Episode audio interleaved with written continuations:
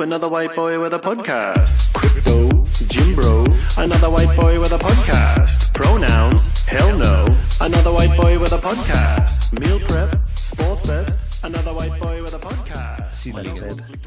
7 minutters træning, that's all it is. Det er det, jeg har lavet i dag. Giv mig om 20. Sygt, du bare blev færdig for 4 minutter siden, og du er stadig ikke forpustet. Jeg bobler helt, kogende helt. Ligesom når Naruto, han ikke har fundet ud af, hvordan han skal bruge The Ninetales chakra endnu, og så når den tager over, han begynder sådan at boble. Det er sådan, jeg har det, hvor han står og snakker til den der Gucci inde i fængslet. Der var faktisk en, der kom ned i trådet og sagde, hey, fed reference på Naruto forleden. Let's go. Jeg har også haft en, der skrev Naruto. Jeg tror, der er mange derude. Der er nok en del, der nok ikke ved det. Der er nok også en del, der selvfølgelig ved det. Det er selvfølgelig rigtigt. Nå, Huggers, velkommen til. Det er blevet torsdag aften kl. 20. For 6 minutter siden blev Holger færdig med en email om 20. Hvad lavede du? Det var bare sådan noget bare for at lave noget. Så første minut, 5 bar muscle ups ind i 20 toaster bar. Så 25 wallballs på næste, og 20 dumbbell snatch på næste, 20 burpee double jumps på 4. minut, og så 5. minut rests, 20 minutter. Så det var 4 runder. Jesus Christ, burpee double jump, hvad er det? Det var det der, hvor man hopper over stregen og så tilbage igen. Nå, okay, syg intensitet 20 i minuttet. Ja, men det var lateral. Ja, stadigvæk. Syg det første minut af 5 bar muscle-ups og 20 toasterbar.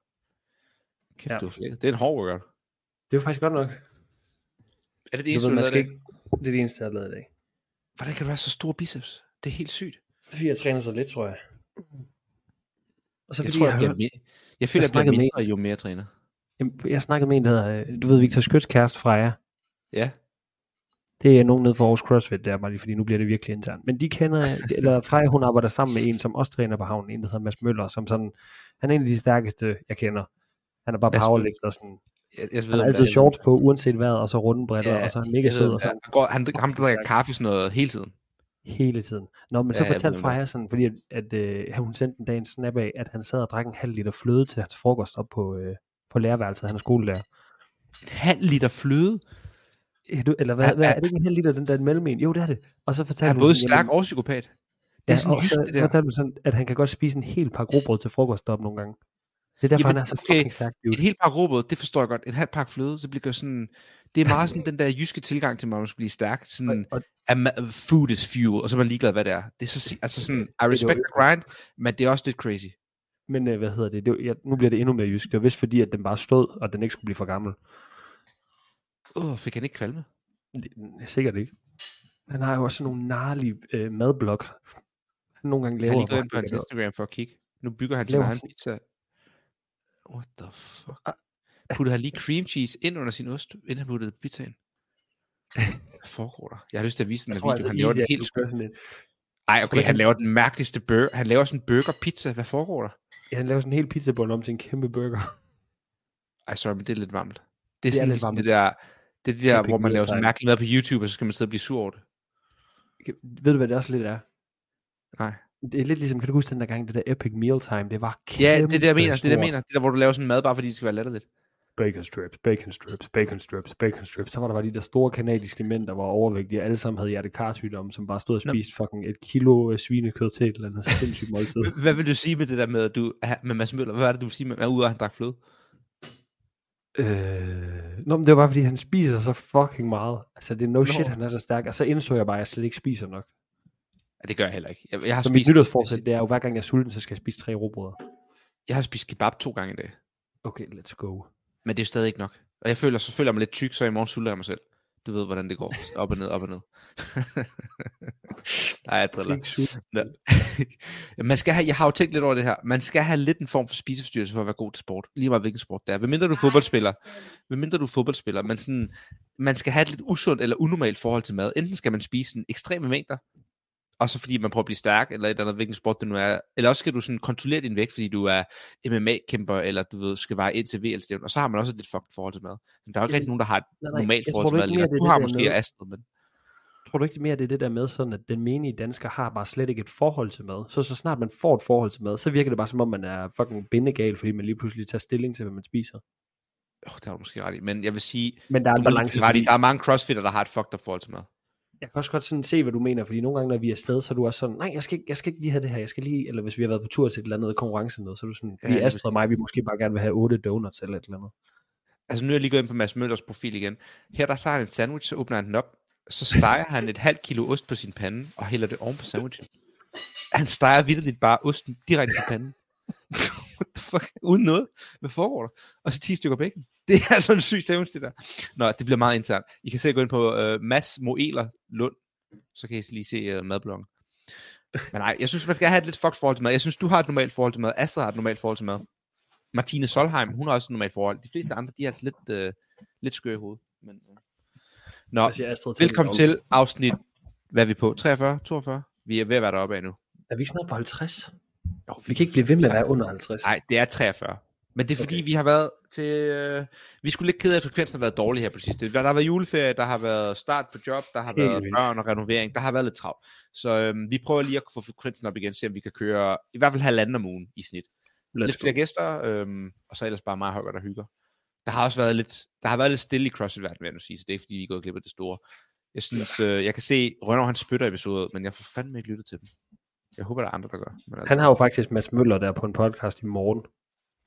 Nå? Jeg tror bare om at blive stærk.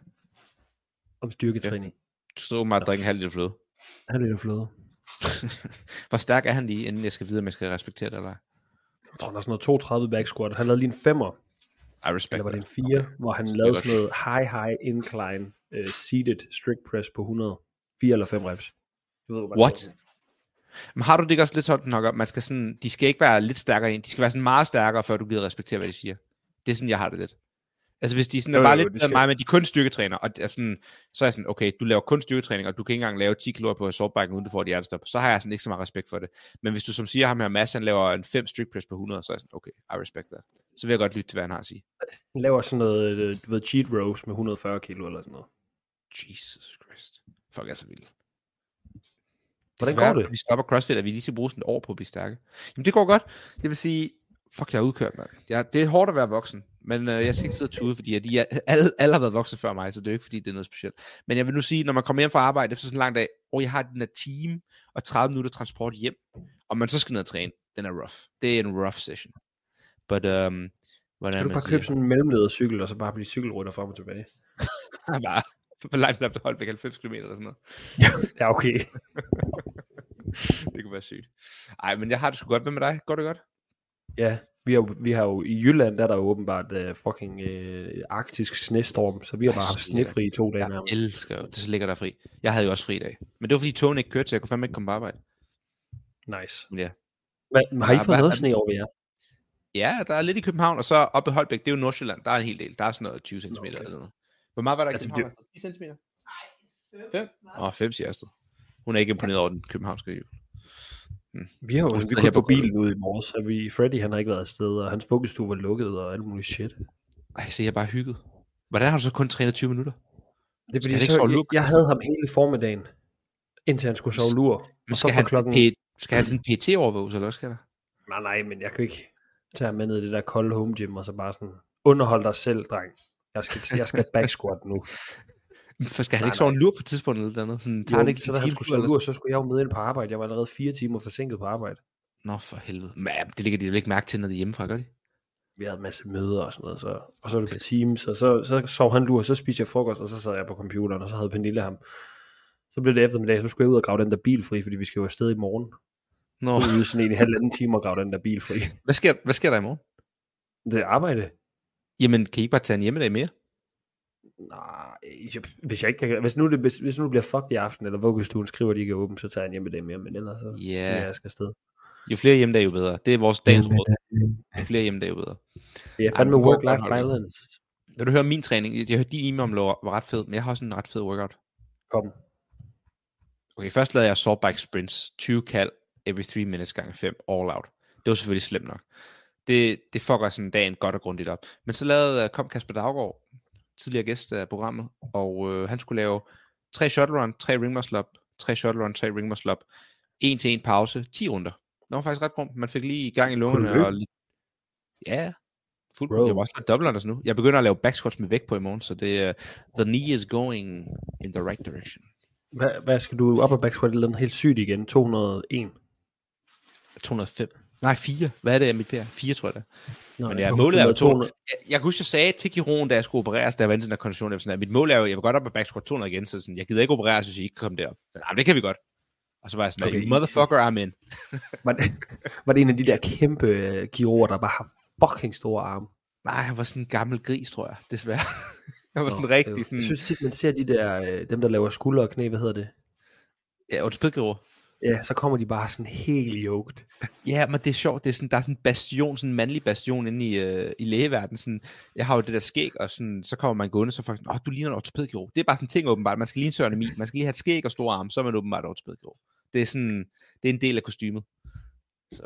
Jeg snakkede med en kammerat om vores podcast, hvor han også sagde, at vi skulle også være bedre til lige sådan at forklare, hvem personer var. Men jeg sagde også til ham, jeg tror også bare, at vi bliver nødt til stadig at være lidt internt, fordi det er derfor, det er så sådan...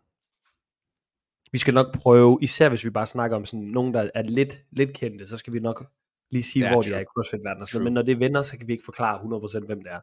Det bliver simpelthen for ham der. Når vi også lige snakker om kritik af podcasten. Jeg har ikke fået kritik, vil jeg sige, men jeg tror, jeg har fået at vide, at jeg er lidt rasende for tiden. Så nu, lidt ligesom Peter siger i HGDG, man skal lige sådan ro på en gang imellem. Og du må altså stoppe mig, Holger, for jeg føler, at det er dig, der hiver mig op i det røde felt nogle gange. Du nævner bare sådan noget, så sidder du sådan der, Sydney Wells, så sidder du bare og siger et eller andet. Du ved, ligesom når man sådan var i biografen for 20 år siden, og de kørte reklamer på et mikrosekund, hvor der kom sådan en Coca-Cola-reklame, sådan noget eller sådan den der Dexter-episode, hvor han skal lære fransk, og så får han omelette de fromage ind i ørerne hele natten. Det er sådan, du sidder og sender mig sådan nogle memes, og så, I forstår referencen, og hvis I ikke forstår den, så er det jo lidt, men det er Cartoon Network i nullerne.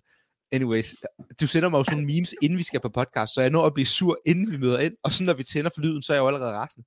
Jeg har faktisk også sendt et eller andet, som jeg tænkte, vi skulle snakke om. Jeg skal lige huske, hvad fanden det var, mens lige sådan... Men det var også noget, hvor jeg tænkte, han bliver sikkert sur. Jeg kan lige snakke om noget, inden jeg bliver rasende, så kan jeg lige køre den af. Kan du snakke om reklamer sidste uge med... Vi snakkede Sydney Wells og Matt Fraser og så videre. Alle de der reklamer der. Og jeg var måske lidt sådan... Der var lidt sådan en patriarkalsk, misogen stemning over hele podcasten. Det vil jeg give ret i. Og I må bare vide, oftest mener vi det modsatte af, hvad vi siger. Til vis grad. Men anyways, det her med reklamer, og vi snakkede jo om, hele pointen var ligesom, at den her reklameverden i CrossFit er bare lidt en joke, og sådan, folk sælger sig selv billigt, og så videre, så videre. Så jeg bare Frasers seneste opslag med Dreambeam. Han har jo næsten 2 millioner følgere. Og han lavede sådan en reklame. Den får så sådan noget der, 300 likes og 1 kommentar. Og hvis man kigger procentmæssigt, ikke også? Altså sådan, det er jo 0,00001% af hans følgere. Jamen, vi kan lige gå og kigge, jeg tror jeg. Altså, jeg kan sige, mit seneste opslag, hvor jeg skriver, at jeg skal have et barn, det får 600 likes. Eller ikke mit seneste opslag, men det der opslag, hvor jeg skrev, at vi skulle have en dreng mere, det får 595 likes. Ja, men den er gratis, Holger. Du sælger din baby, selvfølgelig får du likes. Ja, det ved jeg godt, men jeg har heller ikke 2 millioner. Han har for lidt dyrt. Jamen, jeg kigger, han har 2,4 millioner følgere. Nu giver vi det opslag. Ja. Magnificat. Okay, det har fået 5 kommentarer. 1, 2, 3, 4, 6 kommentarer. 6 kommentarer ud af 2,4 millioner. Hvad er engagement på den? Hvad tror du engagement er på den? Det er en promille, vel? Det er jo en promille. Altså, det er jo sådan... Det er jo... Det bliver vi hængt ud. Jeg kan ikke se, hvor mange likes der er på, fordi jeg har ikke den der fede profil. Jeg kan bare se andre. Men når jeg åbner op for andre, og så scroller, så kan jeg se, det er sådan... Det er maks 200. Kan du se det, hvor mange følgere han har? Eller hvad hedder det? Likes der er på opslaget? Fraser. Har du sådan en sej profil, hvor man kan se det? Jamen det er jo faktisk ikke profilspecifikt mere. Er det der, hvor han sidder og drikker? Ja, den, hvor han ligger i sofaen og drikker kaffe. Okay, det har alligevel fået 6.400 likes. Nå, hvorfor kan jeg ikke se? Hvorfor kapper den på min? Det ved jeg ikke. Du ved, når jeg trykker på den der, synes godt om andre, så kan man sådan scrolle ned igennem, hvem der har liket. Men jeg kan kun se sådan noget 100 måske. Jeg kan ikke scrolle mere, så kapper. Det kan være, den kapper. Men okay, siger du 6.000 likes? Ja. 2, 4 millioner, 1, 2, 3, 4, 5, 6 gange... 0, hvor mange procent det er det? Kan du regne det ud? Nej, ikke i hovedet, dude. Det sidder ikke i computeren. 2 millioner. Er det ikke bare 2 millioner divideret? Jo.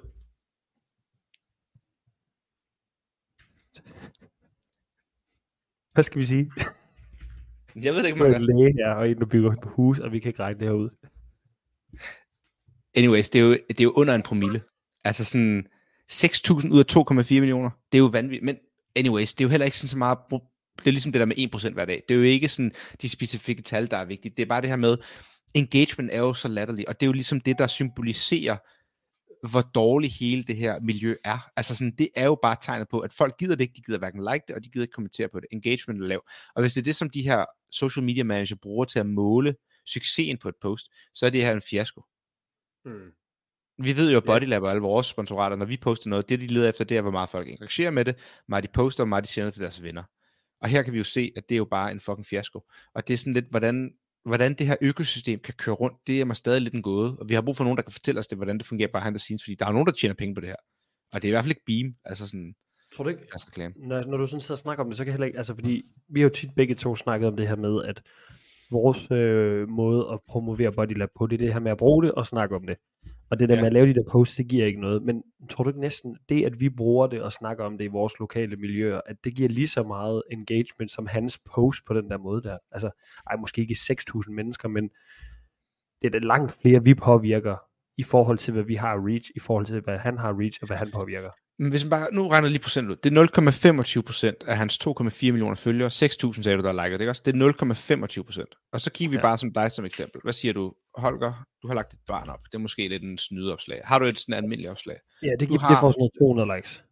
Jamen, og du har 2.000 følgere, så det er jo 10%, ikke også? Så det er 40, det er 40 gange flere. Hvis han så 0,25%, og du har 10% af dine følgere, der liker, det er jo 40 gange flere, eller mere engagement, hvordan man vil se på det, du har på din lille profil i forhold til ham.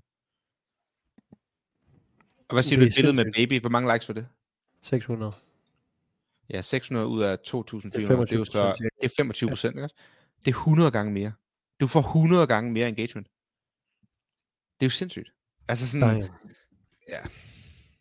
er sygt. Det var bare lige det, jeg ville nævne, men der er ikke mere at være resten. Nå, hvad var det, havde du sendt mig noget, du ville snakke om? Nej, det var fordi, jeg havde sendt dig det der Joe Rogan-klip. Du ved, det er en af de der klassiske, nu er der nogen, der fortæller en historie, og det er faktuelt, så kører der sådan noget mystery music i baggrunden, og så er der en gæst på podcast, der fortæller et eller andet, så man bare sådan, this is facts. Hvor han fortæller om det tredje rige. Det tredje rige, der brugte de der jødiske kvinder som forsøgskaniner på noget hormonmedicin, og så bare slog dem alle sammen ihjel eller sådan noget. Ja, jeg tror ikke på noget af det. Men du likede det? Det rigtigt. Nej, jeg likede, at du sendte den til mig. Jeg likede ikke opslaget. Nej. Nå, men det er også, lager, jeg sender, fordi du sender stadig de mest fucked ting. Men det er ligesom Hugo Boss, de var jo også sådan, de lavede jo fucking uniformer til nazisterne. Ja, og BMW og... Nej, Mercedes, ikke? Ja, Porsche tror jeg vel også. Ja. Det var også noget med Kaffeexpressen, eller hvad hedder den der kaffebar, der ligger i København. De har jo tjent deres penge på jødepenge også, eller på sådan noget jødeguld dengang. Kaffeexpressen, what the hell? Altså, hvad hedder den der... dårlige café, der ligger inde i Indre By, den der kæde. Det ved jeg ikke. Nå. Folk ved, hvad jeg snakker for. Espresso House. Espresso House, lige præcis. Espresso House. Nå, det er jo noget med, at ham, der har lavet det, han har jo stjålet sådan noget jødeguld tilbage under naziriget eller sådan noget. Det er jo også sådan helt fucked. Nå, Holger, jeg har lidt ting at vente på. Du skal fortælle om noget, men du må ikke blive rasende over det. Du skal fortælle om, hvorfor du er så sur på Hopper. Nå, nej, han er bare latterlig. Vi gider ikke snakke mere. Jeg skal ikke være så rasende. Men vi kan snakke lidt om, der er kommet nye sponsor på Games. Eller CrossFit. Ja. Jamen, det er jo... Jeg ved selvfølgelig ikke, om du har set det, men... Reebok skulle til at sige, de er ude. NoBull, de er ude. NoBull har stoppet ligesom deres kontrakt. Den er vel løbet ud. Så alt det grimme tøj, som folk har gået i de sidste 4 år og lavet som om er fedt, det kan vi jo endelig stoppe med at gå i. Det er jo faktisk virkelig grimt NoBull, synes jeg. Jeg har gået i noget af det selv. Du har masser af det, fordi du har været i Games. Jeg har fået det hele. Jeg har ikke købt noget. Er det UPS? Så var vi også lige... En kort periode fik vi lige sponsoreret en masse af NoBull, fordi vi kendte ham, der var EU-leverandør. Men igen, sådan t-shirts, jo, de er da fede nok, men skoene har jeg hørt skulle være så dårlige, at folk nærmest nægter at gå med dem og køber dem. Det er jo kun dem, der er sponsoreret og træner i dem. Jo, toppen er da okay, men sådan, der er jo meget andet fede tøj, der er federe derude, vil jeg nu sige. Så alle har gået i det, fordi det er sponsoreret, det var det samme med Reebok, alle gik i det. Det var det mest lidt farverigt. Nu kommer der så noget nyt, jeg tror det bliver GoRuck. Har du hørt rygter om andet? Nej, jeg så bare dem der lavede sjov med det nye logo. Det ligner UPS' logo helt præcist. Ja, det er sådan en rigtig copy my homework. Nå, men du har ikke fået at vide, hvem sponsoren er endnu, eller hvad? Nej, så altså, rygterne går over, at det skulle være GoRuck. Og GoRuck, det er dem, der ikke lige har... Jeg kan godt se, de lige har postet noget med dem. Ja, og logoet ligner jo også deres logo, det der gel. Men GoRuck, det er dem, der producerer tasker, mainly rygsække, hvor man putter en vægt ned i, og så kan du bære den ligesom en vægtvest. Forskellen fra en vægtvest er ligesom, at al vægten er på ryggen. Hvis du går med den, er det næsten fuldstændig lige meget. Men hvis du skal lave muscle-ups for eksempel, så det der med, at vægten er på din ryg, der hiver dig bagud, så er der en ikke markant forskel, men i hvert fald en forskel. Det er den, de havde på blandt andet til semifinals i år, når de lavede deres ring muscle-ups og burpee boxing workout. De er fede. Jeg ved ikke, du har en, har du ikke? Desværre. Nå, Josh Bridges har mange. Han træner altid, men jeg synes, de er flotte. Vi vandt nogen til French. Vi har skrevet til dem på podcasten. Har du? Nej, vi har da skrevet til dem, der for lang tid siden, om de ikke ville sponsor os, men de har da ikke ventet retur. Jeg har sgu ikke skrevet til dem. Eller hvad? Har jeg? Det tror jeg, du har. Var det mig? Skulle jeg have gjort det? Det er godt, at det var mig. Det er meget professionelt. Men i hvert fald, summa summarum, NoBull er ude. Kontrakten er ikke blevet genfornyet, så nu er de jo uden sponsor so far. De har i hvert fald ikke annonceret noget, men vi håber ligesom, der kommer en stor nok til at kunne give dem penge til at fortsætte games. Jeg vil sige, GoRuck er jo en nedgradering for både Reebok og NoBull, hvis vi kigger pengemæssigt og hvor store de er. Så man må også gå ud fra, at pengene er færre nu. Og det kan være det derfor for eksempel, at Masters er blevet cuttet fra, og teenagerne ikke stiller op til games længere, at de skal være et separat event. Det kan godt være, at det er en pengesparting. Måske Rønner ved noget mere, end vi ikke gør. Det kan også være, han ikke det gør. Det gør han helt sikkert. En eller anden fucking mediechat. Vi kan spørge ham en eller anden dag. Men altså, jeg går ud fra, at det bliver GoRuck. Ja. Yeah. De har postet om det i dag her. Har du set, at NoBull er blevet sponsor for NFL? Altså, så har de Combine nu og sådan noget. Det er jo også væsentligt større end for dem. End... Det. Men faktisk, der for 14 minutter siden har de lige postet CrossFit Games. GoRuck has been in the CrossFit community forever. Our founder Jason started doing CrossFit in a dirt field outside Fort Bragg in 2006. We're proud to announce that GoRuck is the official footwear and apparel partner of the CrossFit and the CrossFit Games. Så det er dem, der ligesom står for skoene og tøjet i år. Men det er sko på. Var NoBull også? Var de official sponsors eller official apparel sponsors? Ved du det? Begge dele, tror jeg. Okay, så de hedder The NoBull CrossFit Games. Ja, lige præcis. Så det her, det er jo kun tøjet og sko. Jeg ved ikke, om det betyder, at de også ligesom har navnet til games, så det kommer til at hedde GoRuck CrossFit Games. Prøv at tænke på, hvor vildt det kunne være, hvis det var Greg Glassman, der sponsorerede det med hans nye franchise, eller hans nye ting, han har. Det er det der Broken Science. Det kunne være så sygt. The Broken Science, CrossFit Games, det lyder fandme også dumt. Ja, det gør NoBull. Jeg tror også, at det er noget helt andet end noget udenfor. Altså, jeg tror ikke, det er noget, der er i miljøet. Jeg tror, det kommer udenfra for at få nogle rigtige penge. Altså sådan noget UPS, CrossFit Games, eller sådan et eller andet åndssvagt. Hvad skulle det? Hvad tænker du? Hvem kunne det være? Jeg ved ikke, om det er bare sådan et eller andet, en eller anden dum airline, eller, altså det kunne godt være sådan et flyselskab, eller være, altså ligesom fodboldholdene, eller sådan, så har de det der Emirates. På sig, eller sådan noget. Dubai Emirates. Eller sådan noget. CrossFit Games. Det kunne være crazy. Skriv i DM, hvad I tror, det bliver. Ja, det bliver faktisk vide. Og det skal kun være useriøse svar. Ja, så lad os det. Det kunne være lidt grine. Ja, vi må se, hvad der sker. Jeg synes det godt, at Instagram stikker fuldstændig af i kommentarfeltet for tiden. Altså på den måde, det er sjovt. Jo, det var sådan det sidste par måneder, der er bare gået fuldstændig amok. Jeg føler Twitter, du ved, hvordan man altid hørte. Jeg havde aldrig Twitter, men man hørte altid, der var sådan noget hate crime og hate speech og sådan noget nazi speech. Det så jeg aldrig på Instagram, men det er jo begyndt at komme nu. Nogle af de der memes, der sender til hinanden, når man ser nogle af de der jokes, man tager sådan, det er bare for sjov, så læser man kommentarerne, så er folk bare dødseriøse, så er man sådan der, oh shit, nu er man bare kommet ud i den der fringe-del af nettet, hvor man ikke skulle have været. Hvor man sådan, hvis man var 15 år, så var sådan, mor, få mig væk herfra. Det er ligesom, før i tiden, der sagde du altid til mig, at du aldrig likede noget. Det er jeg også blevet nødt til at lade være med nu, fordi hvis jeg ikke sådan ser, hvad kommentarerne er, så lige pludselig står du inde for et eller andet bullshit, fordi folk de bare har gang i men jeg, og det er problemet, men jeg tror faktisk også, det der med, at vi sender memes til hinanden, det gør jo algoritmen mere. Jeg får jo sygt mange Joe Rogan-klips, fordi du sender dem til mig hele tiden. Men jeg har aldrig inde at se på noget Joe Rogan. Jeg får det kun via dig eller Peter. Det er sådan, hvad fanden skal jeg gøre? Algoritmen kæmper imod en. Men jeg føler også, det stikker helt ham der til dig. Ham der Red, ham der drengen på 13 år, ham der fik den mest likede kommentar nogensinde. Kan du huske det? Ham der sagde sådan, I'll do whatever. Nej, I'll do whatever the top comment says. Og så the top comment var, move to Thailand. Yeah. Train martial art, eller Muay Thai, fuck. Nogle år eller sådan et eller andet. And then return to the United States. Join the UFC and go undefeated. And eller sådan et eller andet. Men han skal jo til Thailand nu, fordi at alle har, de har bullet i ham så meget. Hvad? Seriøst? Ja, så ham der, det er sådan en 15-årig dreng, så har han har lavet sådan en GoFundMe, så han sparet fået $15,000 sponsoreret, fordi ham og hans far, de bor jo bare i en fucking trailerpark. De har ikke engang et pas. Så nu skal de have lavet pas og have lavet tilladelse til at tage til Thailand, så kan komme over til. Nettet er seriøst et ubesejret sted. Jeg føler, på et tidspunkt kunne vi lave en hel episode, hvor vi bare sad og gennemgik memes sammen. Hvor vi bare gik igennem vores chat, og så vi alle dem, vi havde sendt til hinanden, så gik vi bare fra ende til anden. Så, bare, så sender du mig en eller anden dude, der sådan laver kettlebell swings, så er sådan der, han er tyk, skriver jeg så, og så sender du det næste, det er Naruto et eller andet klip, og sådan, du ved, der er så meget godt, når jeg sidder og scroller. Jeg føler også, jeg bidrager godt til din Instagram, at jeg sender det, fordi jeg føler, at du, så stalker du meget og bliver sur over noget, men så sender jeg alt muligt brand til dig. Du sender så mange gode ting. Det bedste er, når du sender dem uden at skrive noget, når du bare sender sådan 4 i træk. Og sådan, du skriver ikke rigtig noget, og så må man selv tænke sig, hvad sådan, hvordan, så kan jeg nogle gange forestille mig, hvordan er du gået fra det første, du sender, det er sådan noget med Naruto, et eller andet meme, og den sidste, du sender, så er vi sådan hen i sådan noget der Israel-Palæstina-konflikt, hvor jeg bare tænker sådan, hvordan er du kommet, hvordan har algoritmen fået dig igennem det loophole der? Jamen, det er så vildt. Kender du det spil på Wikipedia, hvor man skal prøve at komme ind på Hitlers Wikipedia-side på så få klik som muligt?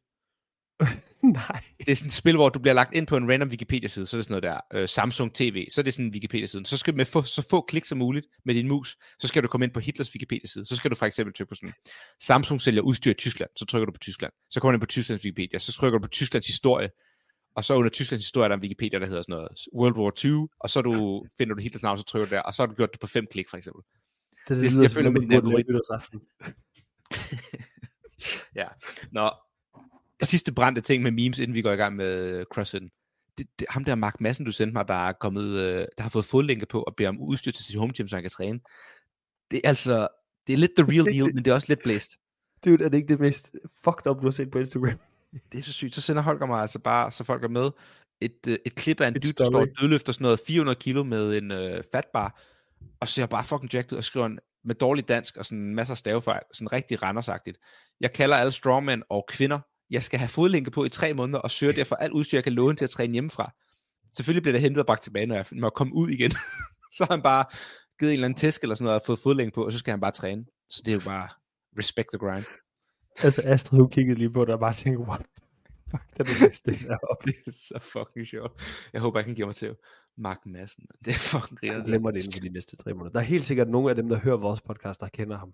Jamen det er ligesom være. Det der med connections, der er sikkert sådan, der må være en forbindelse. Du ved, vi har en eller anden ven, der lytter til podcastet, der er i Randers og styrketræner, som kender ham der. Jamen altså et eller andet sted, så sygt han bare poster det, ikke? Jeg fik det jo også bare sendt af en random kammerat. Ja, det var sygt. Okay, nå, sidste mærkelige ting, vi skal snakke om. Kom. Det her threads på Instagram. Hvad er det her threads? Jeg hoppede på det for at se, hvad det er, men jeg ved nej, ikke. Nej, det gjorde du ikke. Det gjorde du please ikke. Jo. Er det ikke bare Twitter, men på Instagram? Jo. Men hvorfor er det der? Jeg ser folk, der så poster på deres Instagram story et billede fra threads, hvor jeg sådan lidt, du kunne bare skrive teksten ind i storyen, og lægge, hvorfor skal det være et billede af tekst? Forstår du, hvad jeg mener? Altså sådan, og så prøver de at sige et eller andet, hvor de prøver at lyde kloge, hvor jeg sådan, det er jo ikke klogt det der. Det er jo bare noget, du har chat-GPT'et den, eller fået fra en anden. Ja, jeg har heller ikke postet noget endnu. Jeg vil sige, min respekt ryger markant for folk, når de poster ting med threads. Det vil jeg bare sige. Det må I take it or leave it. Jeg ved selvfølgelig ikke, om I kan bruge den info til noget, men ja. Nå, vi skal ind og snakke om det seriøse. Wodapalooza. Kom. Når jeg siger Wodapalooza, hvad tænker du så? Badeferie. Nå, du tænker ikke Juicy Palooza. Juicy Palooza? Nej, det tænker jeg tænker faktisk på en, der er sådan en hesterace af mini-heste, der hedder sådan noget Wodapalooza også.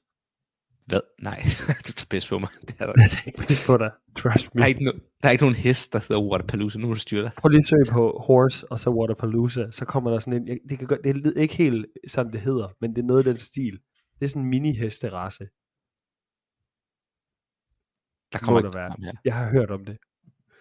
Du er helt væk. Jeg får Pernille til lige. Hun ved det. Hun er en gammel hestepige. Så poster vi det på story. Der er noget, hvis jeg googler horse, what... Da... Wodala, måske?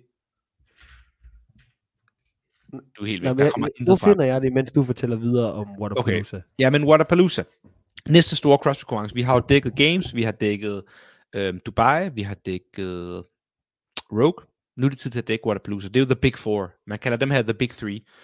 Og så Games er ligesom sin separate ting. Men The Big Three, det er Wodapalooza, Rogue og Dubai. Og det er jo egentlig ikke fordi, at konkurrencen i sig selv er sådan stor. Det er jo mere fordi, at pengene er store, og derfor er tilknytningen kæmpestor. Og Wodapalooza vil jeg så sige, er nok blevet den allerstørste fitnessmesse-konkurrence inden for CrossFit-spacet. Det er jo ligesom sådan et samsurium af både CrossFit og alt muligt andet, hvor de ligesom har 4-5 dage. Nu er det så faktisk 6, tror jeg. Hvor at, de nyder det i Miami og træner og laver CrossFit. Programmering har altid været so-so. tilknytningen har været rimelig god, pengene har været endnu bedre. Og de kører på 10 år i år. Så vi skal dække den. Vi har nogle danskere, der skal med. Astrid med sit hold, Frederik og Møllerup og Silja, som hedder... Du skal ikke med. Nej, jeg skal ikke med, jeg skal arbejde. Men det hedder Team Bahrain, sponsoreret. Så har vi Rebecca fra Butchers, Rebecca Wittesen. Hun stiller op individuelt. Hun har fået et invite på...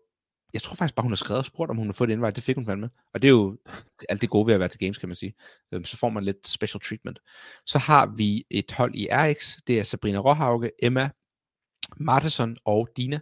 Og de prøver at kvalde til elite, tror jeg. Eller jeg tror måske bare, der er et kæmpe leaderboard. Og så bliver du ligesom, hvis du bliver top 30, er du elite, hvis du er top 60. Lige præcis. Og de er så kvaldet i RX og stiller op. Får en masse, jeg ved ikke, god content dernede sikkert, man kan bruge og finde sjov oplevelse, hvad fanden ved jeg. Og så har vi Julie Hohen, jeg så hun prøvede at kvalde individuelt, kvalede ikke, men har så fået et invite til at være på hold elite og lave et hold. Om hun så har fundet to andre, det ved jeg ikke, men jeg så hun på et tidspunkt lave en story og var sådan, hey, er der to piger, der vil stille op med mig? Hun tager måske afsted. Så det er ligesom de danskere, jeg har hørt, der skal afsted. Har du nogen jyder, der skal ned? Nej, ikke medmindre vi har nogle af de masters der. Jeg ved ikke, om Myop skal afsted med nogen. Skal han have derover med... Han var der sidste år jo. Jeg kunne godt forestille mig det. Wow. Vi kan lige spørge ham. Han var der sidste år med sådan noget Marianne. Jamen, så er vi faktisk ret dårlige til at dække masterne, det vil jeg sige. Der er lidt vi er også ret dårlige til at dække Jylland, og det er min skyld, fordi jeg er Jylland-korrespondent, men jeg har bare for travlt med alt muligt andet lige nu. Men du burde bare have fingeren på pulsen, når du træner ned i boksen. Jamen, men problemet er, at de hører til sådan nogle random bokser, så er de sådan boks i tønder eller sådan noget, du ved. Det er sådan nogle steder, man aldrig kommer. Man hører jo ikke om dem, og de er den alder, hvor man ikke bruger Instagram, så de kan heller ikke finde noget posting, så altså man ved jo ikke, hvad der foregår. Nej, det er rigtigt. Han er the last generation, der poster. Okay, måske er der nogle masters med. Jeg vil sige, hvis jeg skulle sætte penge, så vil jeg sige, Myop skal med. Det skal han sgu nok. Men jeg kan jo ikke sige det med sikkerhed. Vi kan lige spørge ham bagefter. Det er i hvert fald de danskere, der skal med. Jeg har tænkt mig, at undervejs, når vi sådan ligesom dækker det live, så får vi Astrid til at ringe hjem og lige fortælle og give lidt live opdatering. Og så laver vi bare lidt lille afsnit hver dag, hvor vi fortæller om workouts, om stemningen, om altså holdene, om der er noget drama og så videre. Håber vi, at der er noget sjovt der. Og ja, vi kommer til at snakke om workouts. Vi kommer ikke til at gennemgå dem i dag, men ligesom snakke om dem, når vi nærmer os lidt. Det er jo så, altså hvornår rejser du? Onsdag næste uge, så det her det er torsdag aften nu. Den 4. Du rejser onsdag næste uge. Det må så have været 10. Ja. Cool. Okay, shit, Rebecca er taget over tidligt. Torsdag, fredag. Ja, Rebecca, hun er i god tid. Ja. Har du hørt mere om det der med hendes nye coach? Nej, ikke andet end, at folk jo siger, at André, han sagde det på podcastet. Ja, præcis. Vi sagde jo sidste gang, vi skulle ikke snakke om, vi ville ikke sove nogens følelser eller andet, men så fandt jeg også ud af, at André har bare sagt det på Rønners podcast, bare sådan, jamen jeg har smidt hende af, så... Det var og så vidt ligesom folk skrev, så det vidste sådan, at han følte ikke, at han kunne give hende mere. Nå, har du hørt det? Nej, men det var det bare en, der lige forklarer mig. Men vi skal heller ikke udtale os om noget, vi ikke har hørt. Det kan være faktisk begyndt at mig. Jeg siger alt muligt shit. Astrid, du har mig seriøst. Det må godt lade om det der. Hvad gør hun nu? Hun sidder med sådan syltpapir og pakker gaver ind lige ved siden af mig. Nej, det er gaver. Hun sælger alt hendes tøj på Instagram. Har du ikke set det? Ja, hun sælger tøj. Det er fordi, jeg har fået nye tøjsponsor på holdet igen. Ja, så sælger man det gamle. Men det er så sjovt det der. Det er jo ligesom også den der ting, der kører sådan i op- og nedtur i CrossFit. Sådan, man får en sponsor, man kan lide tøj, og så får man en ny, så sælger man alt det gamle tøj. Man får en sponsor, får en ny, sælger det gamle tøj. Så kører den bare sådan i ring. Ja, de gør det alle sammen. Det har alle sammen sket de sidste 10 år. Altså sådan... Du har da aldrig solgt dit. Altså mit træningstøj, jeg kan ikke sælge det, når jeg har brugt det. Jeg har smadret det fuldstændig. Nej, men drengene kan selvfølgelig ikke. Altså, der er jo ikke nogen drenge, der gider købe vores afdankede svedige tøj, og vi har jo trænet lidt til det går i stykker. Men for nogle sportsbøger, de går som varmt brød. Jeg tror, Astrid, hvor mange der ligger straight up 50 sportsbøger her i stuen, der er blevet solgt. Easy. Nej, du spiser bare. Pernille, hvad hedder den der miniatyrhesterace? Hedder den ikke sådan noget Wodapalooza? Hvad hedder den så? Nå, Falabella. Du er helt væk. Falabella og Wodapalooza. Det er jo ikke engang tæt på, hvad det samme. Ej, kom rundt. Det er sådan lidt i det der fairytale-tema. Okay, fair nok. Men nej, de får solgt det der tøj. Hvad skulle jeg til at sige? Ja. Jeg tænkte, vi skulle snakke lidt om holdene på Wodapalooza. Og så gennemgår vi workouts det her, når vi nærmer os næste uge. Der er nogle ret fede team-workouts, vil jeg sige. Og det her tremandsformat af hold, hvor det er 3 herrer på et hold, og så 3 damer på et andet hold. Jeg er ikke fan af det. Jeg synes, programmering bliver altid lidt skrællet, når det... Individuelt kan du programmere fedt til. 2-mands kan man også godt. 4-mands kan man også. Men det der 3-mands, det bliver sådan lidt... Hvis man ikke programmerer det som et 4-mandshold, så bliver det bare lidt tjusket, fordi at enten programmerer de det som et 2-mands, hvor de sådan har 2, der arbejder, 1, der hviler, eller også prøver de at programmere det til individuelt, hvor det er sådan en relay-stil, og det fungerer bare aldrig rigtigt på den der 3-mandsformat. Hvis de programmerede som 4-mands, hvor alle 3 så skulle arbejde på samme tid, så kunne det godt fungere, men det gør de ikke. Jeg ved ikke, om det er udstyr eller plads, men ja, jeg har snakket lidt med nogle af dem, der har været med individuelt, ikke individuelt, på hold sidste år og året forinden, og de er ikke sådan super fans af det. Så ja, men holdene, har du set nogle af holdene, Holger? Nej, når du fortæller dem, så kan jeg godt huske, at jeg lige har set eller har hørt det. Du ved, jeg har hørt det på podcast. Der var det Astrid kaldte et krudthold. Det var, jeg så skulle jeg prøve at gætte, men det var Ricky Gerard, Dallin Pepper og Jason Hopper. Sygt. Ja, det er lidt lol. Så ja, Dallin Pepper. Jeg kan virkelig ikke lide Dallin Pepper. Jeg synes, Jason Hopper er også bare fucking træls. Men ja. Hvordan fanden kan jeg se det nu? Jeg er på individuelle mænd. Så skal jeg scrolle ned. Jeg sidder bare på deres Instagram. Der er nogle steder, de mig. Jeg kan huske, hvad fanden var det? Det der hold, du lige sagde der, var det ikke der, hvor Spencer Panchik, han først var med? Jo, det tror jeg. Og så var der en masse, der kaldte ham ud og skrev sådan, hvorfor fanden vil du ses i samme selskab som de der gutter der? Og så har han hoppet af det. Det er faktisk det. Men altså, det er sjovt det der, fordi at han har tydeligvis ikke selv haft noget imod det sådan personligt, men så har han set, hvad folk har synes, og sådan, jeg må hellere lade være. Det er bare lidt sjovt, hvordan folk ikke kan stå ved deres beslutning, men altså... Ja. Så indså han, det her det er dårligt. This is bad company. Bad for business, ja. Men Dallin Pepper og Jason Hopper har tydeligvis ikke noget mod det, så de er jo, det viser jo bare, at de er skåret, som man siger på engelsk, cut from the same cloth. Hvad siger man på dansk? Skåret fra samme stykke stof? Det lyder mærkeligt. Ja, bare sig det. Det lyder dumt. Anyways, Brooke Wells, Paige Powers, Bailey Rail. Det er bare sådan, hvad hedder det? Christian Team. Christian Mayhem Team. Ja.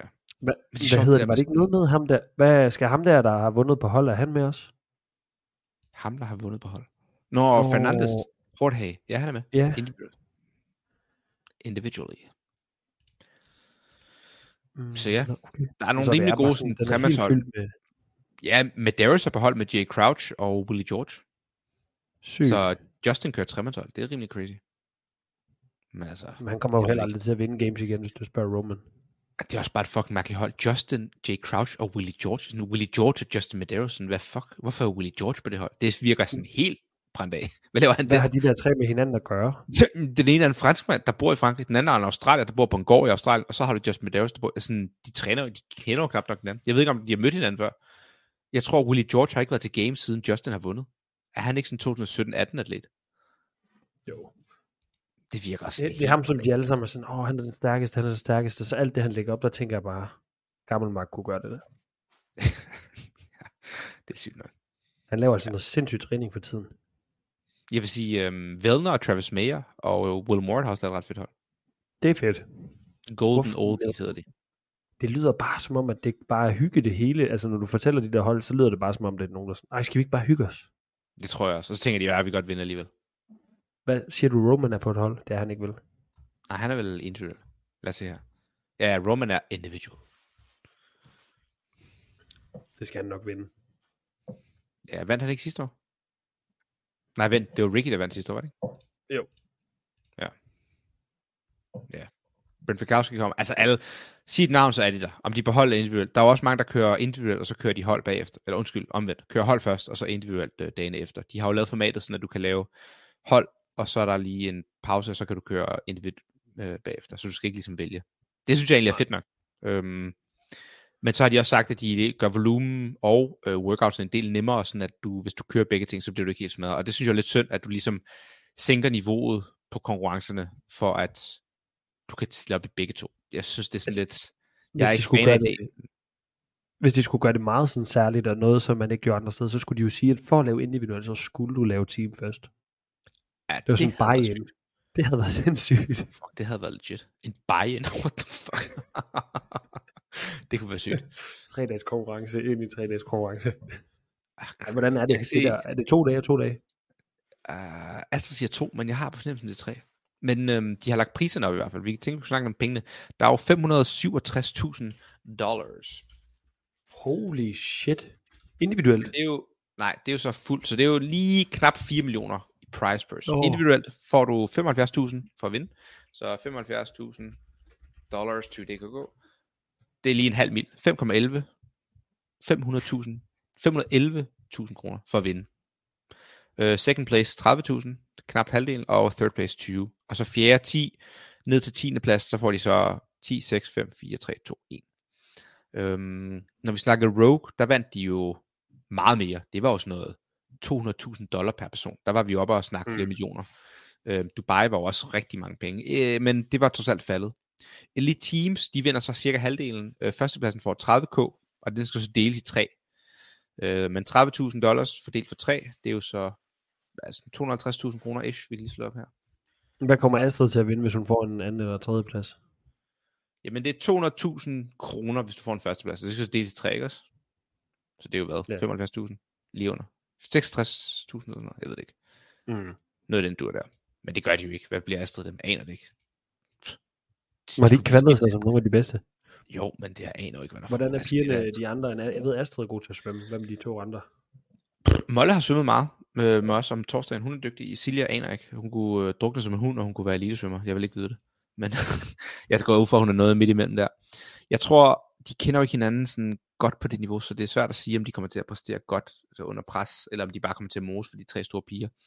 Det virker ikke til, at der er meget gymnastik lige nu. Det er meget sådan low-skill, worm, thrusters, burpees. Så det kan godt være, de kan mose, men igen, der er mange af de hold, der med, der også bare er fucking pro. Altså, de er jo virkelig lidt professionelle, så det er svært at sige. Jeg vil ikke blive overrasket, hvis de gjorde det rigtig godt, men jeg vil heller ikke blive overrasket, hvis de fik hak. Altså, det kan gå alle vejen. Hvor mange følgere tror du, Astrid, hun kommer til at gain, mens hun er derovre? Jeg håber ikke nogen, men sikkert en masse. Jeg synes, det er fedt, at man ikke har så mange. Jamen det... Hun har næsten 3.000 nu. Jeg tror, hun får 500 mere. Det er også ligegyldigt. Jamen det er bare meget sjovt sådan noget der, de der konkurrencer der, det er bare... Ja. Men ærligt, det er også derfor, folk tager afsted. Hvis man kigger på Wodapalooza, jeg tror, der er sygt mange, der tager afsted. Ligesom du siger, for at hygge. Altså, de er ligeglade, om de vinder, fordi at pengene... Jo, der er der gode penge for de første tre hold. Men udover det, så er det bare, at du er der. Det er godt for sponsorerne. Det er godt for, at du kan have for content til næste halvår. Lad os sige, du har 3 sponsorater, der alle sammen sender en fotograf, hvor du skal have dit butt-lab-tøj på, og din bare en t-shirt, og din whatever det nu skulle være. Og du kan bare nævne 3 vilkårlige sponsorer i USA også. Altså det, ligesom om det er Pixel, eller hvad det skulle være. Så kommer de og sender en fotograf, du laver 8 workouts, du har 8 forskellige outfits på, du får måske, nu siger jeg bare noget, 100 billeder fra fotograf, så har du 300 fede billeder og video, du kan ligesom lægge op det næste stykke tid, og lave reklame for osv. Det er god content, det er godt for business. Hvis du er en lille større del, så kan du møde op i båsen, og ligesom stå der og sige hej til dine fans. Altså, it's win-win. Jeg tror, det handler Jeg føler, at Wodapalooza er sådan en konkurrence, der handler mindre om CrossFitten, og mere om communityet, på godt og ondt, end for eksempel Dubai og Rogue. Der er folk, der får at vinde og får at konkurrere. Her, der føler jeg mere, det er sådan lidt... Ja, forstår du, hvad jeg mener? Jeg tror også, Vendor City i Wodapalooza er crazy. Altså, jeg tror, du ved, det er mere sådan en festival, end det er en konkurrence. Har du sådan... Får du FOMO, når du ser for eksempel Wodapalooza? Overhovedet ikke. Nej, vel? Overhovedet ikke. Det siger mig... 0 og niks. Det er den konkurrence. Altså jeg gad det da godt, men det er ikke sådan, at jeg vil prioritere det. Jeg skulle også nok gerne prøve at kvalde en dag, og jeg vil også godt være med, men det er ikke sådan, at jeg sidder og tænker, nu går jeg glip af den fedeste konkurrence nogensinde. Og det er jo det, folk promoverer den som, at det er bare der kæmpe Vendor Village og community og fed, og bare sådan, det er så amerikansk på sådan helt overdød. Det er sådan alt det dårlige ved CrossFit samlet et sted. Og det er det, jeg ikke kan lide ved det. Det er så sådan over the top. Det er sådan, de er på kokkestøvede på en gang. Altså det er sådan... Det er de der Buttery Bros incarnated. Altså hvis du havde Buttery Bros til en konkurrence, så var det Wodapalooza 100. Ej, det deres content bliver så jammerligt. Jamen det er det der, og det er sådan det der med sådan, der skal være et enhjørning på alt udstyret med glimmer og sådan. Det er sådan det er sådan lidt det der. Ligesom det dem der i 2008 der synes det var fedt at sige at bacon smagte godt. Kan du huske det var sådan en dum joke? Sådan jeg elsker bacon. Det var sådan en ting man sagde. Den type mennesker er dem der tager det Wodapalooza. Det er også lidt, fordi vi ikke selv skal afsted, så det er sådan ekstra, ja okay, hold nu kæft, godt drenge.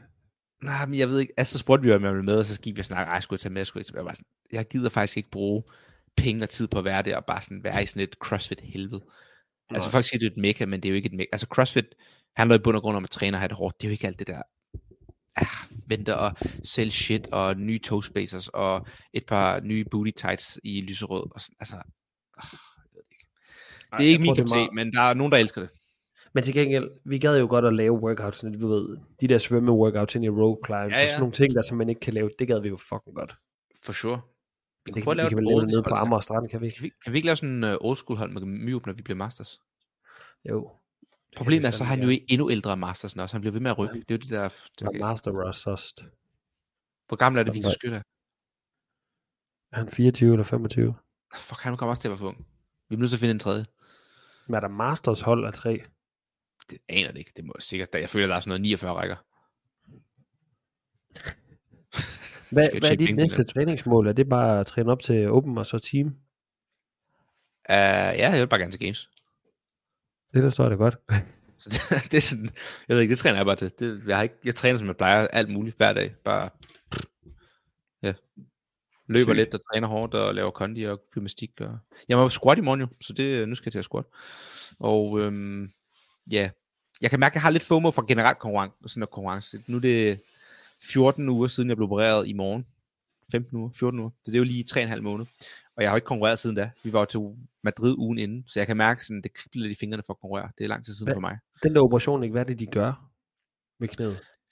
Jamen, jeg fik... jeg havde det, de kalder en bucket handle menisk. Menisken er jo den der stødpude, der sidder mellem knoglerne i lårbenet og så dit underben. Og den skal ligesom absorbere stødene, når du hopper og når du squatter og sådan noget.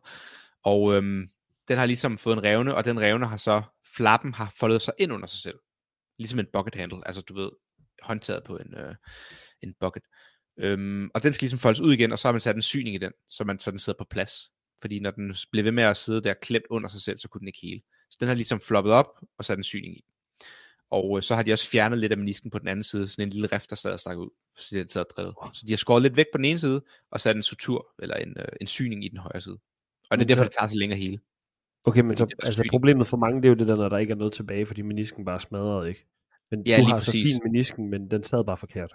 Ja, jeg havde en rift i menisken, der så havde foldet sig ind under sig selv. Hvorfor den har gjort det er svært at sige, men det havde den så gjort, og det er jo det, der sad og drillede, hverken og squattede.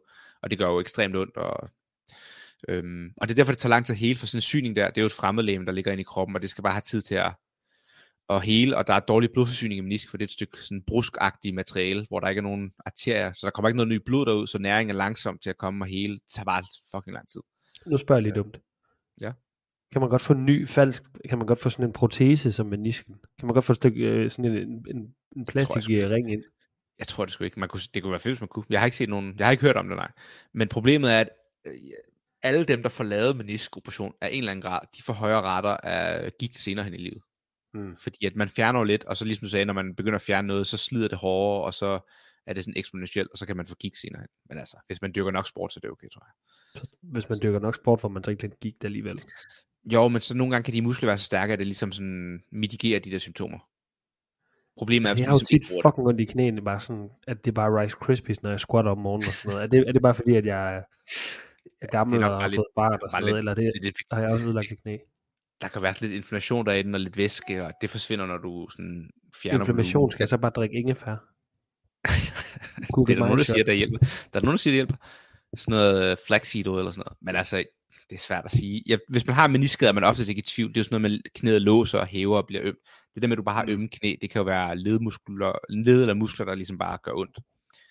Jeg tror ikke, du har en menisket. Efter jeg begyndte at træne mindre, ikke? Jeg har jo ikke ondt i knæene på sådan den... Altså det er en sjov følelse det der, når man træner meget sådan, så kan man have sådan helt smadret knæ, og man kan sådan, musklerne gør bare ondt på en bestemt måde, men når man så ikke træner så meget igen, så får man jo også sådan en træls krop, eller sådan, man bliver sådan, man får lidt ondt i ryggen, og sådan på en mærkelig måde, når man ikke sådan får lavet det, man plejer. Ja, man skal bare træne resten. Så det er jo bare sådan pest eller kolera. Præcis. Men det er det, hvordan er det folk siger, det er, man skal citere de der guruer på nettet, det er jo sådan noget med, let's go. It's a hard choice being fat, but it's a... Nej, hvordan er det der? Det er et hårdt valg at træne, men det er også et hårdt valg at være fed. Eller sådan, hvordan det nu siger. Det er sådan, begge valg er jo hårde, men det er jo et aktivt valg at tage, begge to. Yeah. Så man sådan, choose your heart. Det er jo sådan, vil man hellere have ondt, fordi man er fed, eller vil man have ondt, fordi man har trænet meget? Eller hvordan man nu vil se på det også. Altså. Jamen, det er jo meget sjovt, den der snak omkring, nu fik du mig lige til at tænke på det der med sådan, vi har snakket om, før vi skulle lave en episode omkring det der med generel sundhed, og det der med, du har jo dine forskellige grupper, som du mødes med, altså dit løbehold og din morgenkondi, hvor du sådan prøver at få alle med. Og vi har jo nogle hold herhjemme i vores home gym, hvor der kommer et sted mellem 5 og 10 ældre, eller mennesker, hvad hedder det, kvinder og mænd over for morskab. Yeah. Bare du ved, sådan forældre, altså som har nogle børn og er lidt længere hen i livet, måske ikke har prøvet at lave CrossFit før. Jeg siger ældre, fordi at de kommer ind i sporten på et tidspunkt, hvor altså, jeg er ikke nået til der i mit liv. Og det er bare sjovt at se, hvordan sådan folk, der så lige pludselig får fingrene i det her, altså at hvor meget det kan ændre deres liv på det tidspunkt i deres liv. Ja, det er jo det, man kan jo ligesom... Jeg tror jo, du gør mere for folkesundheden, end mange læger og fyser og sådan noget gør. Altså sådan, det er jo symptombehandling, når det ligesom er allerede for sent. Der er mange af de patienter, vi har på hospitalet, det er jo folk, der bare er ekstremt overvægtige, har røget. Altså nogle gange, når jeg spørger dem, sådan, så er de 75 år gamle, og så spørger jeg sådan, hvor længe har du røget? Sådan jeg var 15. Og så sådan, Jesus, nå, hvor meget var det? Jamen, en pakke om dagen. Og bare sådan, okay, what the fuck? Så har de bare 65 pakker over på sig, ikke også? Altså de har røget en pakke cigaretter om dagen, siden de var 15. Og det er jo sådan lidt, hvad skal jeg gøre nu? Jeg kan måske holde mit liv 5 år mere med noget medicin, eller hvad det skulle være, også? Men sådan, det er jo ikke det, der gør forskellen. Forskellen er jo, hvis de havde stoppet med at ryge eller dyrke motion, ligesom du får dem til, når de er 50 eller 40. Man er nødt til at fange dem i opløbet. Og det er jo ligesom derfor, det er vigtigt at få de her gode vaner ind som ung. For det er bare ekstremt svært at få som voksen. Vi ved det selv. Altså, forestil dig, at du har 3 børn, og du har et job, der skal passes, og du har ikke haft gode vaner i 50 år. Hvor svært det må være at komme ind i de her rytmer. Altså, det er jo nærmest umuligt. Det er jo det. Og man kan altså sidde og grine af dem på fede forhold og på alle de her ting på tv, men det er jo bare sygt trist, når man tænker over det. Altså. Jamen det er også sådan, lige nu for tiden, der har jeg bare masser at se til med arbejde og med at få lavet det her hus færdigt og sådan noget. Og det gør jo også, at så kommer det her med at træne lidt længere ned, og sådan, det her med bare at træne 20 minutter i dag, det var sgu også hårdt for mig sådan lige at sige til mig selv, okay, du bliver fucking nødt til at gøre det, inden I skal optage. Det der er tid til det. Og hvis man så ikke har lige hovedet til lige selv at sige til sig selv, det er nu du skal gøre det, eller så får du ikke gjort det, og lige tænke tankerne, præcis, hvad det jeg skal lave. Og det må være svært at komme i gang. Ja, og prøv at tænke på, at du har 5-10 års erfaring med at træne i baggrund og disciplin, og et home gym, og en kone, der støtter dig i det. Og stadigvæk er det svært for dig at gå ud og lave 20 minutter.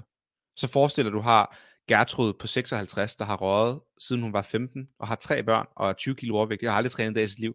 Og hun har lige 20 minutter. Hun skal lave mad hver eneste aften. Og... Forestil dig, hvor svært det bliver ikke gjort. Altså realistisk, det bliver jamen, bare det gjort. Så det er også, hvad skal man gøre? Det handler bare om at få de her... Jeg har så stor respekt for de der tv-programmer, hvor man ser folk, de laver de der livsstilsændringer. Og bare sådan, det er et helt liv af dårlige valg, du laver. Men kan du se de her mennesker, du træner, kan du se forskel på dem her efter et års tid eller sådan noget? Livsglæde eller sådan, vildt, fortæller de noget? Eller? Det er sådan 1,5 år, de har været ved os nu, og der er sådan dem, vi kalder den hårde kerne i gåseøjne, de har været ved os sådan, hvad, 4 gange om ugen i gennemsnit i det der 1,5 år. Og det er jo bare vildt, hvor meget sådan, altså, som jeg sagde til Pernille, jeg har dem kun 1 gang om ugen, ellers er det Pernille, der har dem 3 gange. Så jeg lægger også lidt mere mærke til de der ændringer sådan løbende. Altså jeg tænkte, det er jo vildt, hvor meget sådan fysisk man kan se det på dem, men når man sådan, nu begynder man jo også at lære dem at kende. Og den der psykiske ændring, der også er på sådan, altså det bliver så amerikansk og CrossFit nu, men det giver sgu også noget selvtillid at lave det her med sådan altid at prøve noget nyt i CrossFit. Altså hvis man har levet et liv, hvor man er 45 år gammel, og man måske har spillet badminton, da man er ung, men man har ikke prøvet noget nyt i sport, og så kommer man ind i en sport, som hele tiden skal laves om. Du skal hele tiden lave noget nyt. Ja, så bliver man jo også bare sindssygt omstillingsparat, og bare sådan, nå ja, men så, nogle af dem sådan første gang, de skulle prøve at stå på hænder op ad en væg. Altså det var jo bare, det var så grænseoverskridende overfor dem, og nu er det bare sådan, du kan bare sige til dem, nu skal vi lave, i dag skal vi lave, hvad hedder sådan noget, Devil's Press, box step overs, det har de aldrig prøvet før, sådan, okay, sindssygt, vis det lige, så prøver jeg, så laver vi det. Hvordan, hvor tit er det, de kommer? Er det 4 gange om ugen, de kommer og træne? Ja, de kommer... Vi skal have lidt reklame for dit lille gym der. Jamen, vi behøver ikke have flere folk, det er så fint. Ja, vi kan godt lide det, som det er nu. Det, ved, sådan, det er ikke, fordi vi skal tjene penge på det. Sådan. Altså, de betaler lidt for det, og så får vi mulighed for at købe noget mere udstyr, og det synes de er så nice. Men så de kommer mandag aften, og så er det bare sådan en almindelig hold Pernille her. Og vi synes, både mig og Pernille, at styrketræning er noget af det vigtigste i det her. Altså, hvis man gerne vil lave CrossFit.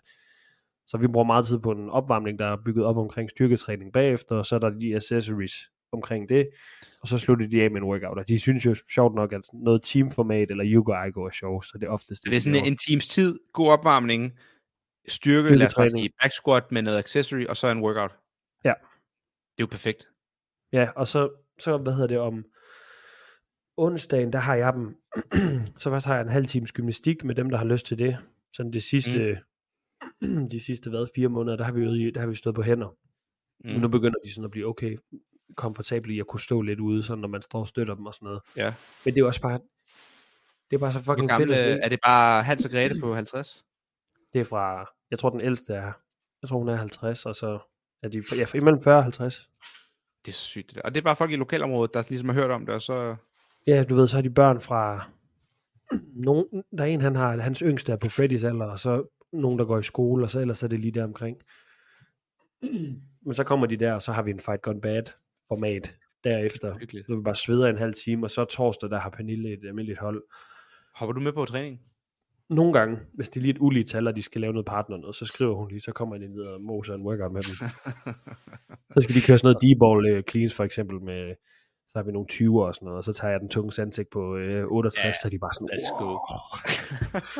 Eller hvis vi skal lave baby pull-ups og sådan noget, så laver jeg baby bar muscle up, og så er de også bare sådan helt... Nej, men det er sjovt, det er jo til at grine af, men det er også bare, på en lidt seriøs note, det er jo ret vigtigt, at man gør det her, og de her folk ligesom får de her vaner ind og et community, og det her med, at I står der som en institution, og ligesom er klar hver mandag, tirsdag, onsdag, torsdag, de ved, der er træning klokken 5 til 6, og de skal bare møde op, og så er der 4 deres venner, eller et eller andet, og det sker bare, det er jo bare så vigtigt, og det er det, man ligesom også prøver at sige med vores løbehold der, der er jo mange, der skriver hver morgen, jeg får 10 aflysninger, jeg er lidt træt i det, jeg kommer ikke, og det er sådan, det hele handler bare om, at alle støtter op, og man sådan ligesom ved, der er altid nogen, der er der, fordi at man ikke kommer forgæves, fordi, ja. Og det er, bare... det er jo sjovt det der med sådan, man snakker jo tit om i eliten det der med, hvad er vigtigst, en god træningsmark eller et godt program eller et eller andet, det, hvor det er sådan, okay, når det er eliten, så et eller andet sted er det nok lige meget, de skal nok finde ud af det. Ja, men sådan, hvor det er jo mere sådan den brede befolkning, hvor vigtigt det er at have en makker i det. Det er også det, jeg siger, hvis der er nogen, der spørger sådan, snakker med kollegaer eller med folk, der bare sådan er lidt nysgerrige på CrossFit, så det råd, jeg altid giver dem, det er, det bedste, du kan gøre det for dig selv, er at finde en kammerat, du kan starte sammen med. Altså find en ven, du kan starte sammen med, som du sådan, I kan holde hinanden op på. Vi skal på hold 3 gange om ugen. Fordi det kræver bare det der med, hvis du lige er lidt ved siden af dig selv og sådan, fuck, jeg håber det sgu ikke lige helt i dag. Altså så, hvis du ikke er andre til det, så kommer det ikke til at ske. Men hvis du lige har en marker, der siger, jo vi gør det lige i dag, og så bytter I rolle næste gang eller et eller andet. Det gør bare så meget. Altså jeg kan også se det mandag morgen der klokken 6 nede på havnen. Det er jo ikke fordi jeg sådan, jeg har lyst til at stoppe klokken 5 og så bare tage afsted. Men jeg ved jo Victor, han er der noget. Jeg kommer jo ikke til at bare lade ham hænge, eller nogle af de andre. Nej, det man gider ikke skuffe folk. Ja, jeg er enig. Det er fucking vigtigt, men vi skal jeg synes, vi skal snakke med Myop omkring det der med sådan den brede befolkning, og sådan, fordi prøv lige at tænke på, hvor meget han også gør for en by, som, altså, præcis, han har også en mindre by, og så bare gør så meget for sådan. Ja, de har jo et eller andet mellem, de har jo mellem 300 og 800 medlemmer, eller sådan noget i Hobro der, og bare, altså, det er jo det, som du siger, hvor meget det betyder for lokalbefolkningen, at de kommer ned og kan svede og træne, altså sådan, de der institutioner, der er rundt omkring, det betyder bare så meget. Og fitnesscenter, jo, det er fedt, men som Holger siger, du går derned alene, og der er ikke det socialt. Det er derfor, CrossFit er så vigtigt. Det er det der med, at du kommer ned, og der er nogle andre mennesker. Altså, det er bare i selvstand CrossFit. Ja, så også bare, hvad det forbereder et menneske på. Altså, prøv at tænke på en, der bliver så omstillingsparat. Altså, det får du sgu ikke af, at du kører ned, og så bare lige kører de der maskiner 3x12 i alle maskinerne, og så kører til hjem igen. Det får du ikke noget ud af, sådan livsmæssigt. Også bare når man ser på ældre mennesker, når de kommer ind på hospitalet, der er akutmodtagelsen, eller ender på plejehjem. Grunden til, at de ender der, det er fordi, de vælter som 75-årige eller 80-årige, og så forslår de hoften, og så ligger de hele natten på et koldt gulv og får rhabdo. Så får de rhabdomyolyse, ikke? Og det er fordi, de vælter, og så kan de ikke stille sig op. Og de vælter jo, fordi at de er for gamle, og de går og ryster, eller de går og falder over deres egen fødder, eller falder over tælpet. Og sådan, jo, du kan da godt falde, hvis du er i god form, men det hjælper bare at være i bedre form. Du kan tage af, du har bedre balance, du slår måske ikke hoften lige så voldsomt, fordi du kan nå at stoppe faldet, eller hvad det nu skulle være, eller du kan komme op fra gulvet, fordi du kan lave burpees eller sådan noget. Altså sådan, det er jo ikke vigtigt for os som 30-årige, og det er ikke vigtigt for dem, der lytter med, men det er jo vigtigt, fordi det er vores bedsteforældre, og vores forældre om 10 år, altså mine forældre bliver gamle snart, det er vigtigt, de bliver ved med at træne, for ellers så ender de på et plejehjem. Og der er CrossFit bare bedre, end at sidde og lave leg extensions. Det er det, og sådan, så folk er altid sådan, hvad er der funktionelt i det her sådan, det er måske lidt mere det bredere spektrum, man skal se det som. Præcis, altså, lige præcis, det er jo bevægelser, som er fuldstændig ligegyldigt, men at kunne sådan farmercarry og gå med de her ting, eller have en rygsæk på, eller bare komme op fra jorden, når du har lavet en burpee, altså sådan, hvis min mor en dag ender på hospitalet, så er det fordi, hun vælter og slår hoften, eller skal på plejehjem, så er det fordi, hun ikke kan tage tøj på selv, eller ikke kan gå på toilettet selv og vaske sig og så videre, men det kan du, hvis du laver de her mobilitetsting, så kan det godt være, at snatchen er ligegyldig, men den mobilitet, du får fra en snatch, vil jo gøre det muligt for dig at vente om at nå din ryg, når du skal vaske dig, eller tage dine sokker på. Altså sådan, det er jo det, man må se med det brede perspektiv. Og jeg hader de der amerikanske videoer, som CrossFit poster nogle gange, men nogle gange, når der kommer ind med de der helt gamle mennesker, har du set nogle af dem? Så er det bare sådan, at på fucking 92, så kan hun lave en halv ring row, da hun starter. Og så ender hun med at kunne lave 10 ring rows på et halvt år, hvor man bare sådan, det er jo livsændrende for en på 90. Ja, det er også det, man forstår. Nogle af de her mennesker på 70-80 år, de er jo vitterligt fanget i deres egen krop, fordi at de er så usunde. Og vi forstår det slet ikke, men de sådan, deres liv handler om at gå fra sengen ind i stolen, foran tv'et og får stolen ind i sengen. Det er sådan, det deres liv fungerer på de timer. Ja, det er en kamp at komme ud af den der stol der. Ja, de får ikke bevæget deres krop. De er vitterligt fanget i deres egen krop. Og det forstår man ikke, før man ser det på egen hånd, og man er hjemme i sådan nogle hjem. Og det er man ikke, hvis man er beskyttet fra det, eller man kommer fra højere lag af samfundet, eller hvad det nu skulle være. Men sådan, hvis man begår sig i de her, så ved man, hvordan det er. Og jeg havde også de der videoer, du snakker om med CrossFit, fordi jeg er sådan lidt følelsesporno. Men beskeden eller budskabet i de her videoer er jo rigtigt. Og man ved det eller ej, og det bliver gjort på en eller anden sådan klam måde, hvor de sådan lidt ligesom prøver at putte noget musik ind over en sort-hvid video. Det er jo, hvad det er. Ja, men sådan, budskabet er stadig vigtigt. Lige præcis, men budskabet er bare så vigtigt. Og det kan man ikke tage fra CrossFit. Det er noget af det bedste, CrossFit har gjort. Nej, det kan man sgu ikke. Damn. Ja. Hoggers, klokken vil være sent. Vi tager Myop på næste afsnit med sådan. Ja, den bliver early. Hvad skal du? Har du nogle gode råd? Eller hvad hedder det? Anbefalinger? Hvad du skal lave? Ja. Ved du ikke, hvad du skal lave endnu? Du skal træne i morgen tidlig. Jeg finder altid på det, når jeg står på tavlen. Oh, jeg står altid bare og finder på det. Det er så stress, så står der bare 16 mennesker og kigger på mig, og så skal jeg bare stå og programmere, mens de kigger, og jeg sådan, tænker sådan, du gids, okay, 16 mennesker, vi har 6 roer og 2 og så bare, det er et helvede. Sygt. Jeg kører jo sit, sådan, hvis jeg ved, jeg skal træne klokken lort om morgenen, og lige for tiden, der laver jeg bare mit eget program, fordi det hele er lidt sådan rundt så. Ja. Så sender jeg en sms til Pernille med, hvad jeg skal lave, fordi så ved jeg, jeg skal stå til ansvar for det. Men jeg kan ikke lige skrive det dagen inden, fordi hvad nu, hvis jeg vågner i morgen og har ondt et sted, eller er lidt træt, så gider jeg ikke at skulle lave det der. Nej, det er ikke det nok. Fuck, du ser brød. Det er helt sygt. Jeg vil lige have et billede der. 2 sekunder. Jeg ligner ham der. Today sunshine. Oh, have a nice day. Eller hvad han siger, ham der på Holbæk. JCW. Ja, det er helt blæst. Ej, tak fordi I lyttede med alle sammen. Det var lidt en blandet landhandel på dagens afsnit. Næste uge skal vi til at have nogle flere gæster tilbage, og der kommer selvfølgelig Wodapalooza specials, og så vil vi godt have Myop til at snakke om den brede befolkning.